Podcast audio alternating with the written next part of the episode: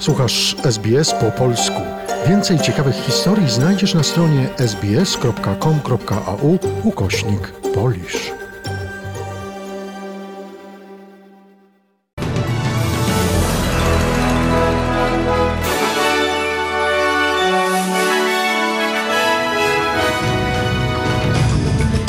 Dobry, przy mikrofonie Joanna Borkowska-Srucić. Oto skrót najważniejszych doniesień we wtorek, 17 maja. Rząd federalny publikuje kosztorysy kampanii wyborczej, obiecując zaoszczędzić dodatkowy miliard dolarów w ciągu najbliższych czterech lat. Turcja sprzeciwia się staraniom Szwecji o przystąpienie do NATO.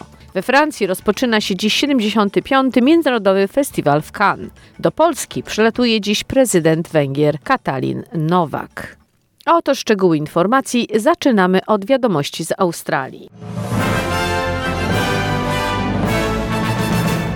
Koalicja podkreśla, że w pełni wypełnia swoje federalne obietnice wyborcze i poprawia budżet o 104 miliardy dolarów. Rząd federalny twierdzi, że przedstawił już 75 polityk wyborczych dotyczących kosztów, a kolejne dwie zostaną przedłożone we wtorek do analizy Skarbu Państwa. Minister Skarbu Josh Frydenberg określa przywódcę partii pracy Antoniego Albanese słabym, ponieważ nigdy wcześniej nie podał analizy budżetu do wiadomości opinii publicznej. He and the Labour Party Antony i Partia Pracy nie przedstawili podobnego zdania w kwestii strategii niezależnych kalkulacji kosztów, w przeciwieństwie do koalicji, która przedstawiła 35 możliwości dotyczące szacowania kosztów przez Skarb Państwa. Rząd federalny obiecał, że podstawowe usługi nie zostaną zredukowane w celu opłacenia zobowiązań wyborczych o wartości 2,3 miliarda dolarów. Opozycja federalna potwierdziła, że w czwartek koszta wyborcze zostaną opublikowane zgodnie z zobowiązaniami wyborczymi. Partia Pracy proponuje Fundusz Produktów Medycznych, który będzie częścią wartego 15 miliardów dolarów pakietu odbudowy w celu wsparcia zaopatrzenia medycznego, w szczególności szczepionek. Rzecznik opozycji do spraw skarbu Jim Chalmers mówi, że zaufanie konsumentów spada.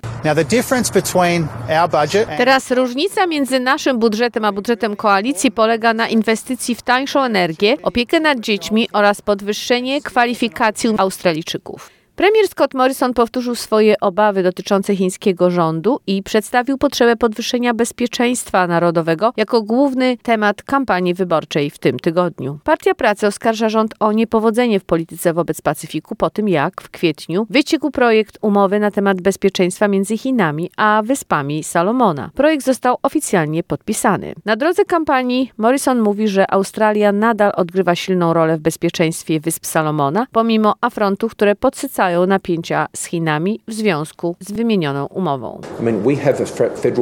Mamy na myśli, że mamy teraz policję federalną na Wyspach Salomona i mamy tam siły obronne. Jesteśmy ich pierwszym wezwaniem w razie zagrożenia. Tak było zawsze. I sugerowanie, że jest inaczej, myślę, że byłoby niewłaściwe.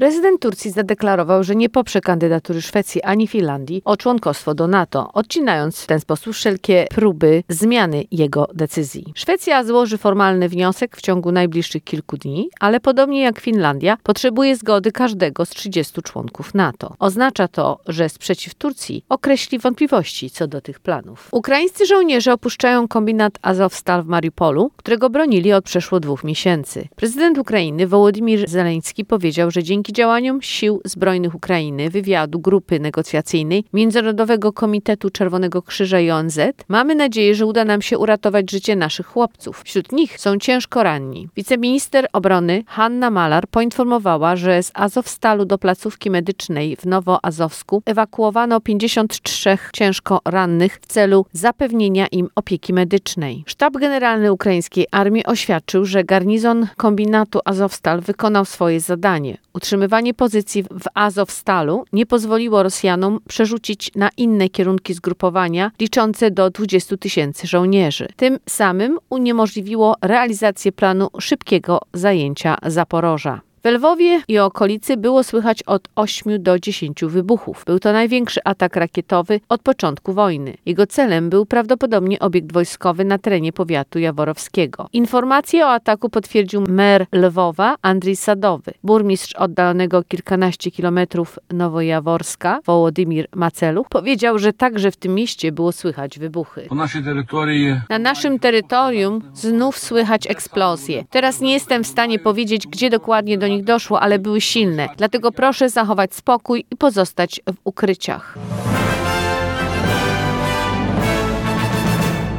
We Francji rozpoczyna się dziś 75. Międzynarodowy Festiwal w Cannes. Największa impreza filmowa na świecie. O Złotą Palmę Cannes przyznawano najlepszemu filmowi po walczy 21 produkcji, w tym jedna z Polski. W programie festiwalu znalazły się w sumie trzy polskie filmy. Festiwal rozpocznie się tradycyjnym przejściem gwiazd po czerwonym dywanie przed Pałacem Festiwalowym w Cannes. Podczas gali otwarcia honorową palmę otrzyma amerykański aktor Forrest Whitaker. Od jutra rozpoczną się pokazy filmu startujących w konkursie głównym. Polski film EO Jerzego Skolimowskiego opowiadający o losach cyrkowego osiołka. To nie jedyny polski akcent na tegorocznym festiwalu w Cannes. Aktorka Joanna Kulik będzie członkinią jury sekcji Un certain regard, obejmującej filmy debiutanckie i eksperymentalne. O nagrodę w tej kategorii powalczy film Agnieszki Smoczyńskiej Silent Twins. W Cannes zostanie też wyświetlony krótkometrażowy film Olgi Kłysewicz Jutro nas tam nie ma. Ponadto kaneńską nagrodę Złote Oko za najlepszy film dokumentalny wręczy reżyserka Agnieszka Holland, która przewodniczy jury w tej kategorii. Do Polski przylatuje dziś prezydent Węgier Katalin Nowak. Jest to pierwsza zagraniczna podróż nowo wybranej prezydent. Celem wizyty ma być poprawa stosunków między Węgrami a Polską, co zapowiedziała w ubiegłym tygodniu węgierska prezydent. Katalin Nowak zostanie przyjęta przez prezydenta Andrzeja Dudę, spotka się także z premierem Mateuszem Morawieckim. Prezydent Andrzej Duda podziękował za życzenia urodzinowe. Wczoraj obchodził 50 urodziny. Wszystkich twitterowców, którzy pamiętali o mojej rocznicy,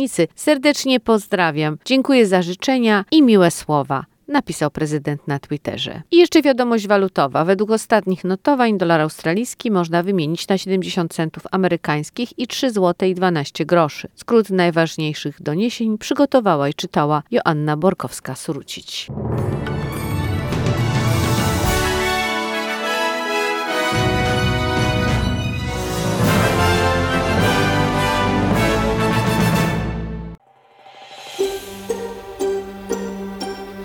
Zainteresowało Cię? Chcesz usłyszeć więcej? Słuchaj nas na podcastach dostępnych w Apple Podcast, Google Podcast czy Spotify lub w jakimkolwiek innym, który używasz.